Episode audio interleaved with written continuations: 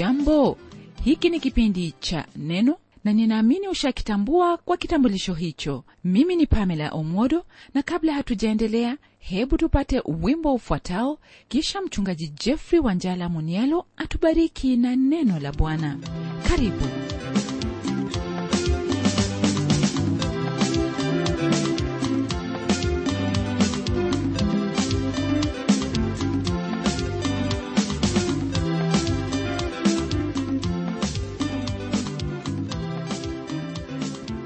na kusalimu ndugu msikilizaji katika jina la bwana wetu yesu kristo. Ni tumaini langu kwamba mungu amekuwa pamoja nawe na ya kuwa ameendelea kukuongoza maishani mwako kusudi utende hayo ambayo ya kufaa kama mtoto wake.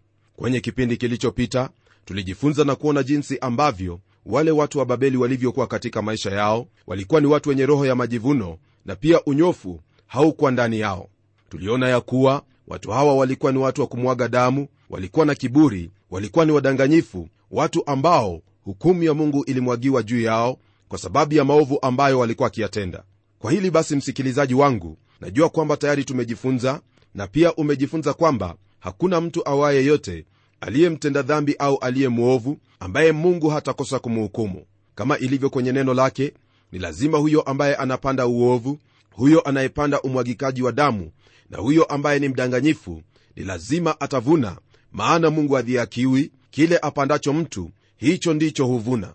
Leo hii kwenye somo letu nataka tuendelee kuona mfano huo ambao nabii habakuki alikuwa akinena juu ya taifa hilo la babeli. Somo letu laanzia kwenye aya ya 12 ya sura ya pili ya hiki kitabu cha habakuki hadi aya ya kumalizia ya 20 neno la mungu kwenye aya ya 12 yasema hivi ole wake yeye ajengaye mji kwa damu awekaye imara mji mkubwa kwa uovu. Hili ambalo twalisoma kwenye aya hii yatuonyesha waziwazi jinsi ambavyo babeli walivyokuwa wakijenga miji yao maana walijenga kwa umwagikaji wa damu na pia kusimamisha imara miji yao mikubwa kwa uovu. Rafiki yangu unapoangalia vizuri kwenye historia ya mwanadamu utajua kwamba mwanadamu ameishi hapa duniani kama mwenda wazimu au mtu aliye na kichaa. Na kusema kweli mwanadamu ana kichaa kwa sababu hali yake ni utu wa dhambi yani hawezi kutenda hayo ambayo ni mema daima yeye hutafuta kutenda hayo ambayo ni maovu ili kujijenga yeye mwenyewe. Ni mara ngapi ambapo ndugu yangu watu wameuana kwa sababu ya biashara au kwa sababu ya hili au lile ili waweze kujijenga wenyewe? Hilo ni jambo ambalo limekuwepo tangu jadi naye mungu asema kwamba ole wake yeye ajengaye mji kwa damu awekaye imara mji mkubwa kwa uovu. Uovu kama vile ulivyo ni jambo ambalo lipo ndani ya moyo wa mwanadamu na hakuna yeyote ambaye iwaweza kumsaidia isipokuwa mgeukie huyo mungu aliyemuumba kusudi amsaidie. Maana mwanadamu kama alivyo ameshindwa kujielekeza katika njia nyofu na wala hawezi kujielekeza katika njia hiyo. Hii ni kwa kuwa neno la mungu kwenye kitabu cha yeremia sura ya 17 aya hiyo ya 9 yatuambia waziwazi kwamba moyo huwa mdanganyifu kuliko vitu vyote una ugonjwa wa kufisha. Nani awezaye kuujua? Hali hiyo ndugu msikilizaji ndiyo ambayo hutanda katika mioyo yetu kama wanadamu twaweza kujidanganya huku twafikiri kwamba twatenda hilo ambalo ni haki kwa ajili yetu au kwa ajili ya watoto wetu. Miongoni mwa hayo ambayo tumeona mioyo yetu ikitudanganya ni hali hiyo kama vile ya ubaguzi wa rangi ambapo wazungu walisema kwamba mtu mweusi hawezi kufanya lolote lakini hali hiyo mwisho ilionekana kuwa ni udanganyifu wa moyo. Lakini ashukuriwe mungu kwamba leo hii wewe umebarikiwa kusikia neno hili maana kwenye aya ya kumi ya hiki kitabu cha yeremia neno la mungu liendelea kwa kusema kwamba bwana ndiye huchunguza moyo na kuvijaribu viuno hata kumpa kila mtu kiasi cha njia zake kiasi cha matunda ya matendo yake. Kwa hili basi mimi nakwambia hivi ya kwamba wahitaji kwenda kwake bwana huyu anayeweza kuuchunguza moyo wako na kujaribu viuno vyako na kukupa kiasi cha njia zako kiasi cha matunda ya matendo yako. Naam unapomwendea ili akusaidie atakuinua na kukufanya uyatende hayo ambayo ni ya haki maana peke yako hauwezi. Watu hawa wa babeli walikuwa ni watu wenye kiburi wala hawakuona kana kwamba kuna watu wengine ambao wanafaa kualiko ndiposa walimwaga damu ovyo na pia kuweka imara miji yao kwa uovu.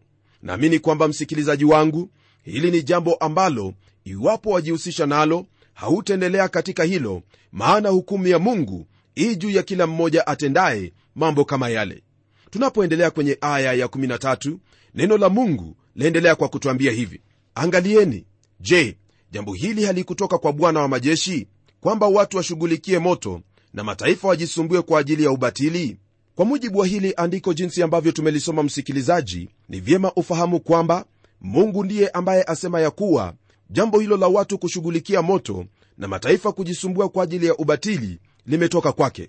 Hasa hili lina maana kwamba watu wanapoendelea katika hali yao ya kiburi na kuendelea kutenda maovu ambayo mungu huwahukumu kwayo wao watakuwa wakisumbuka lakini kile ambacho watasumbukia kitaangukia katika moto na kuwa batili. Hili ndugu msikilizaji ndilo ambalo tunaloliona hasa tukifikiria habari za mataifa ambayo yamekuwepo mataifa yaliyokuwa na uwezo mkuu kama vile uyunani. Uyunani yajulikana katika sanaa yake pamoja na hali ya ufundi ambayo walikuwa nayo lakini muda wao mwingi waliutumia kwa kuharibu mataifa mengine. Ukifuata historia ya huyu alexander mkuu utapata kwamba aliingia katika bara la hindi na kile ambacho alifanya wakati ule sio kingine bali aliharibu mji baada ya mwingine nchi baada ya nyingine. Hilo ndilo ambalo alilitenda na hilo ambalo alilitenda ndilo ambalo nabii habakuki asema kwamba litapata taifa hilo la babeli. Ndugu yangu haya ambayo twayaona kwenye neno lake bwana ni mambo ambayo wafahamu ya kuwa yamekuwa yakitendeka siku zote ya kuwa watu kwa kuwa wanaenenda kwa kiburi mara nyingi hujipata kwamba wafikiri kuwa waweza kupigana kusudi kiburi chao kitimie. Lakini kile ambacho kipo wapata kuwa wao watakuwa wameshughulikia moto maana ni moto tu ndio huonekana wakati wa vita na pia kutokana na uharibifu unaofuatia basi huwa kwamba mataifa yale yamejisumbua kwa ajili ya ubatili kwa hili msikilizaji wangu ni kweli kwamba kiburi hakuna popote ambacho chaweza kukupeleka maana mwisho wako utakuwa ni ubatili kama vile ilivyokuwa kwa hilo taifa la babeli. Tunapoendelea kwenye aya ya 14 neno lake bwana laendelea kwa kutwambia hivi. Kwa maana dunia itajazwa maarifa ya utukufu wa bwana kama maji yaifunikavyo bahari. Hili ambalo twalisoma kwenye aya hii msikilizaji ni hilo ambalo najua kwamba watamani kwamba lifike mara moja lakini kama ilivyo haiwezekani kwamba lifike mara moja kwa kuwa ratiba ya bwana ndiyo ambayo itakaribisha hili ambalo twalisoma hapa. Ni kweli kwamba tungelipenda kuona ulimwengu wote dunia yote ikiwa imejawa maarifa ya utukufu wa bwana kama maji yafunikavyo bahari kusudi tuendelee kuishi kwa amani miongoni mwetu. Lakini kama ilivyo hili ni jambo ambalo litatokea tu hapo bwana wetu yesu kristo atakaporudi na kuanza kutawala ulimwengu huu kama vile ambavyo neno la mungu latwambia kwenye kitabu cha isaya sura ya 11 tukianzia aya hiyo ya kwanza hadi aya ya 9 neno la mungu lasema hivi basi litatoka chipukizi katika shina la yese na tawi litakalotoka katika mizizi yake litazaa matunda. Na roho ya bwana atakaa juu yake roho ya hekima na ufahamu roho ya shauri na uweza roho ya maarifa na ya kumcha bwana. Na furaha yake itakuwa katika kumcha bwana wala hata hukumu kwa kuyafuata ayaonayo kwa macho yake wala hataonya kwa kuyafuata ayasikiayo kwa masikio yake bali kwa haki atawahukumu maskini naye atawaonya wanyenyekevu wa dunia kwa adili naye ataipiga dunia kwa fimbo ya kinywa chake na kwa pumzi ya midomo yake atawaua wabaya. Na haki itakuwa mshipi wa viuno vyake na uaminifu mshipi wa kujifungia mbwa mwitu atakaa pamoja na mwana kondoo na chui atalala pamoja na mwanambuzi ndama na mwana simba na kinono watakuwa pamoja na mtoto mdogo atawaongoza. Ng'ombe na dubu watalisha pamoja watoto wao watalala pamoja na simba atakula majani kama ng'ombe. Na mtoto anyonyaye atacheza penye tundu la nyoka na mtoto aliyeachishwa atatia mkono wake katika pango la fira. Hawatadhuru wala hawataharibu katika mlima wangu wote mtakatifu maana dunia itajawa na kumjua bwana kama vile maji yanavyoifunika bahari. Rafiki msikilizaji hayo kama vile unavyofahamu bado hayajatendeka lakini ni mambo ambayo twatazamia. Mara bwana wetu yesu kristo atakaporudi yapate kutendeka maana yeye ndiye muumba ndiye aliyevyumba vyote vinavyoonekana na hivyo visivyoonekana. Kwa sababu hiyo ni vyema kwako kuendelea kujipa moyo na kuendelea kuishi katika imani maana yule ambaye ameahidi ni mwaminifu na hata kawia licha ya kuwa yaweza kuonekana kwamba amekawia. Ndugu msikilizaji tunalo tumaini ambalo ni la milele na siyo la sasa tu. Kisha tunapogeukia aya ya 15 katika sura ya pili ya hiki kitabu cha habakuki neno la mungu liendelea kwa kutwambia hivi ole wake yeye ampaye jirani yake kiko wewe utiaye sumu yako na kumlevya pia ili kuutazama uchi wao hili ambalo twalisoma kwenye aya hii ndugu msikilizaji na hilo ambalo twalipata kwenye aya hiyo ya tano ni tofauti kidogo yani kwa habari za ulevi unaotajiwa. Kwenye aya hiyo ya tano mungu asema kwamba divai ni mchumi mdanganyifu.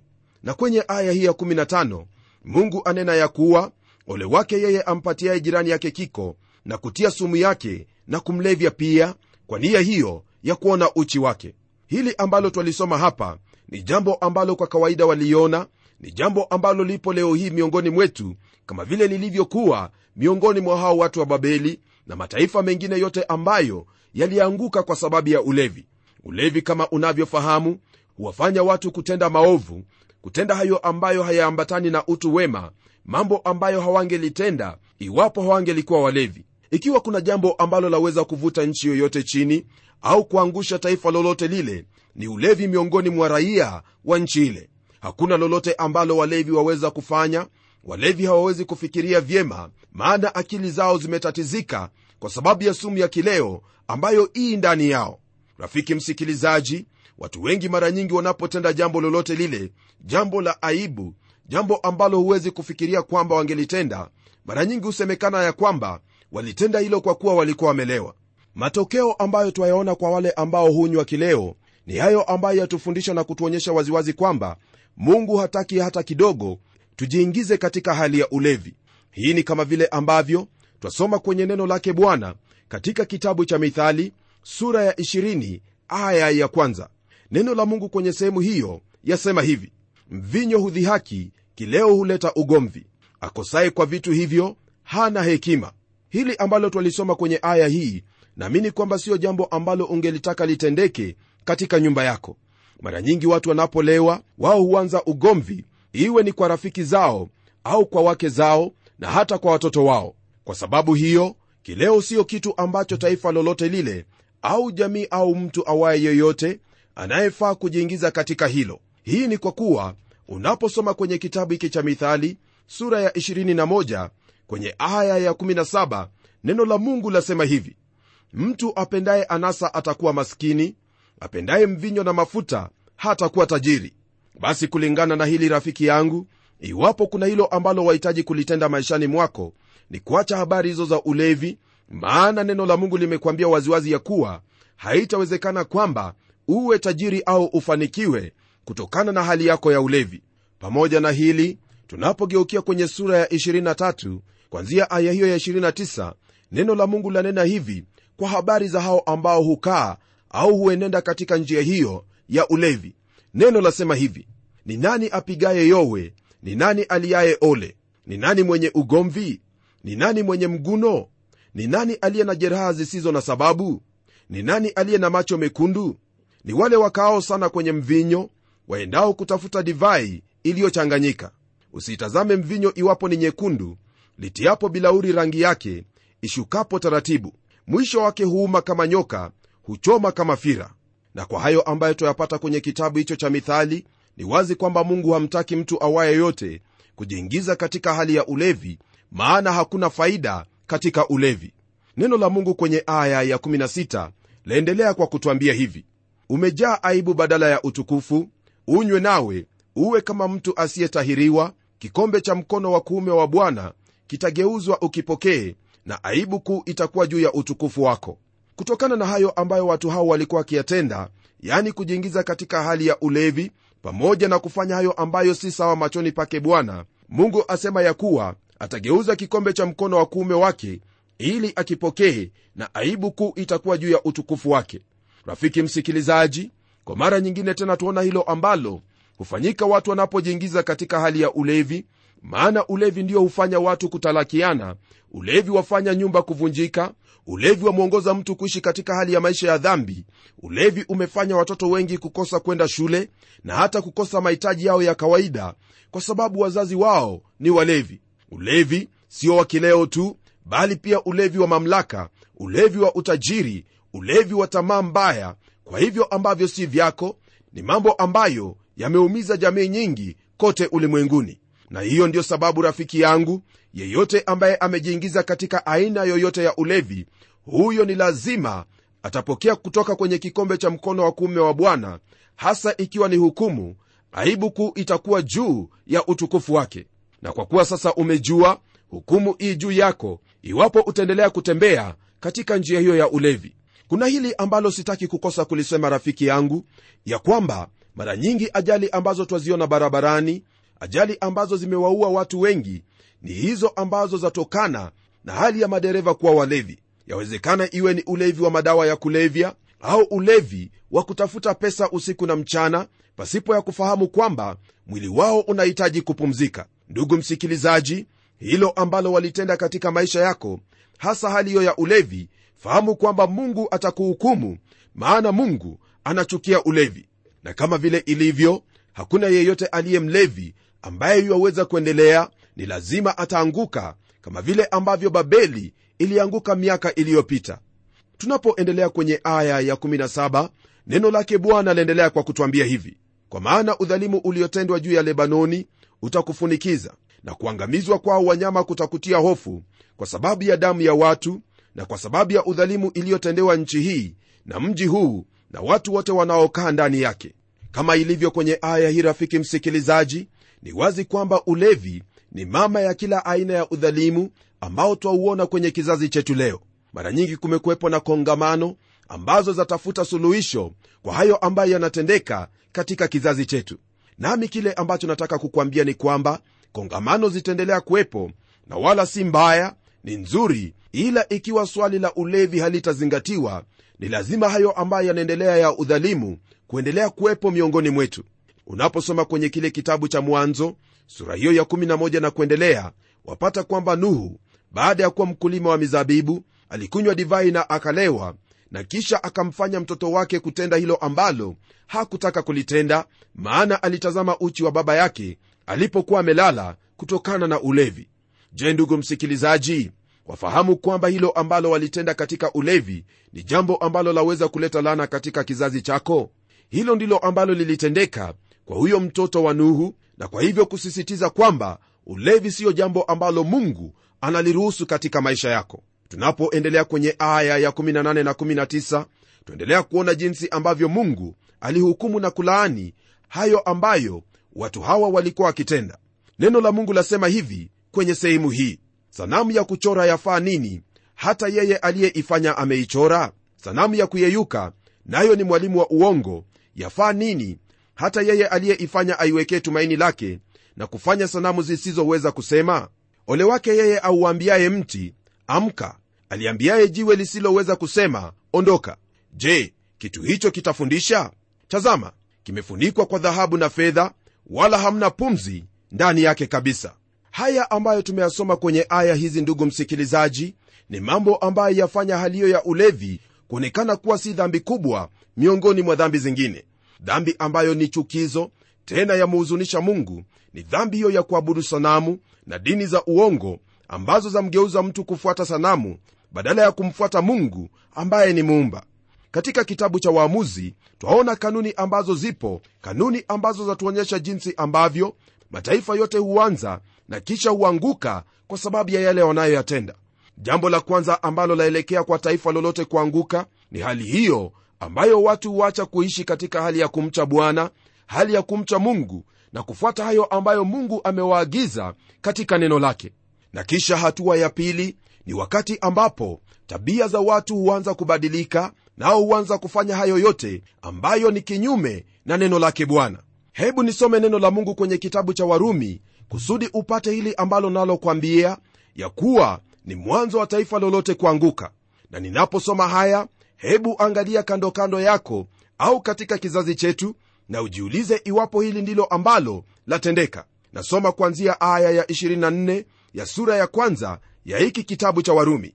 Nalo neno la mungu lasema hivi kwa ajili ya hayo mungu aliwaacha katika tamaa za mioyo yao waufuate uchafu hata wakavunjiana heshima miili yao. Kwa maana waliibadili kweli ya mungu kuwa uongo wakakisujudia kiumbe na kukiabudu badala ya muumba anayehimidiwa milele. Amina. Hivyo mungu aliwaacha wafuate tamaa zao za aibu hata wanawake wakabadili matumizi ya asili kwa matumizi yasiyo ya asili. Wanaume nao vivyo hivyo waliacha matumizi ya mke ya asili wakawakiana tamaa wanaume wakiyatenda yasiyopasa wakapata nafsini mwao malipo ya upotevu wao yaliyo haki yao. Na kama walivyokataa kuwa na mungu katika fahamu zao mungu aliwaacha wafuate akili zao zisizofaa wayafanye yasiyowapasa. Wamejawa na udhalimu wa kila namna uovu na tamaa na ubaya wamejawa na husuda na uuaji na fitina na hadaa watu wa nia mbaya wenye kusengenya wenye kusingizia wenye kumchukia mungu wenye jeuri wenye kutakabari wenye majivuno wenye kutunga mabaya wasiowatii wazazi wao wasio na ufahamu wenye kuvunja maagano wasiopenda jamaa zao wasio na rehema ambao wakijua sana hukumu ya haki ya mungu ya kwamba wayatendao hayo wamestahili mauti wanatenda hayo wala si hivyo tu bali wanakubaliana nao wayatendao. Je ndugu msikilizaji hili ambalo nimelisoma lipo katika kizazi chetu au la? Najua kwamba hili ndilo ambalo lipo nawe wafaa kufahamu ya kuwa miongoni mwa hayo ambayo huelekeza taifa hadi kuangamia ni hili ambalo tayari nimelitajia ya kuwa watu huacha maadili yake mungu na baadaye kwanza kutenda mambo maovu. Hiyo ni hatua ya kwanza na ya pili na mwisho kabisa huwa ni misukosuko ya kisiasa hali ambayo haiwezekani na jambo la mwisho taifa kuanguka baada ya kumwacha mungu na kuingia katika hali ya kutenda maovu ni hali hiyo ya kisiasa ambayo siyo imara yaani taifa linakosa kuwa na mwelekeo na uongozi ndani yake. Kwa sababu hiyo ni vyema ufahamu ya kuwa lolote ambalo unalitenda ndilo ambalo litachangia nchi yako kuendelea mbele au kuingia katika hali hiyo ambayo hautatamani uwe ndani. Je ndugu msikilizaji ni vyema kwamba tusubirie hadi wakati ambapo mambo yameharibika ndipo tuanze kutafuta dawa? La hasha! Ni lazima ufahamu ya kuwa ni vyema kuwepo na kinga kabla haujaanza kutafuta dawa. Hilo ndilo ambalo mungu alilolinena kwa hilo taifa la israeli kwenye hicho kitabu cha kumbukumbu la torati sura ya 28 ambayo nitakuuliza uisome.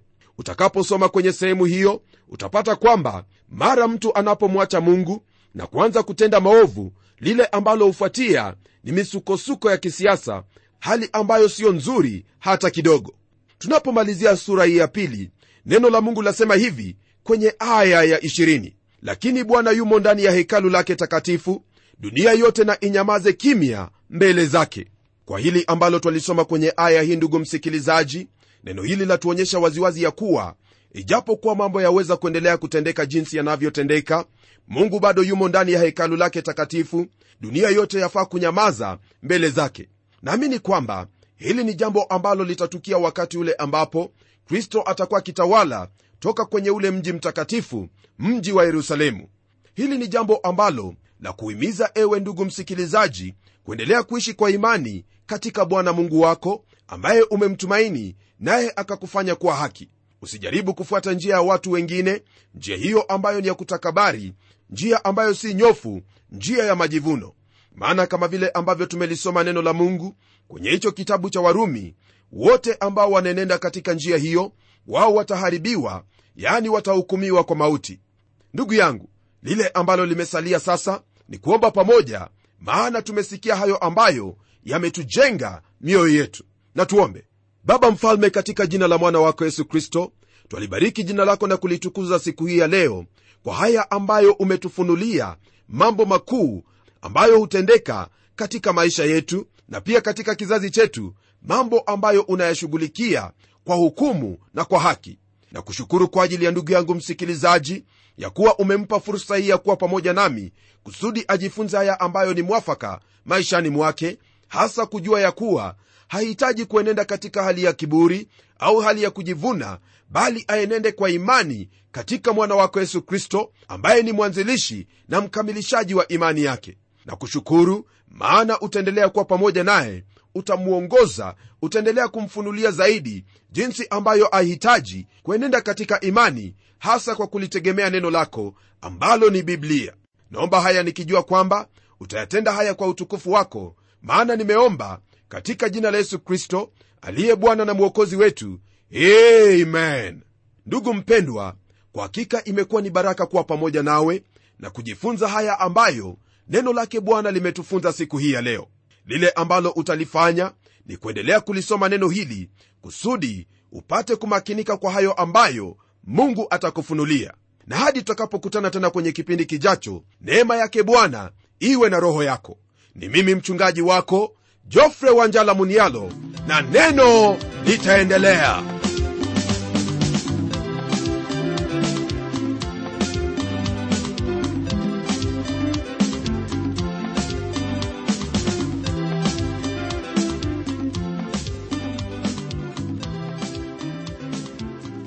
ndiyo msikilizaji wangu neno ni lazima liendelee. Kwa hivyo hebu tuandikie barua utueleze jinsi hili neno la bwana linakubariki. Anwani yetu ndiyo hii ifuatayo. Kwa mtayarishi kipindi cha neno transworld radio. Sanduku la posta ni 21514 nairobi kenya. Kumbuka msikilizaji wangu waweza kununua kanda ya kipindi hiki ambacho umekisikiza leo. Ikiwa tu utatuandikia barua ili utuambie hivyo. Na hadi wakati mwingine ndimi mtayarishi wa kipindi hiki pamela omodo nikikwaga nikikutakia mema leo. Neno litaendelea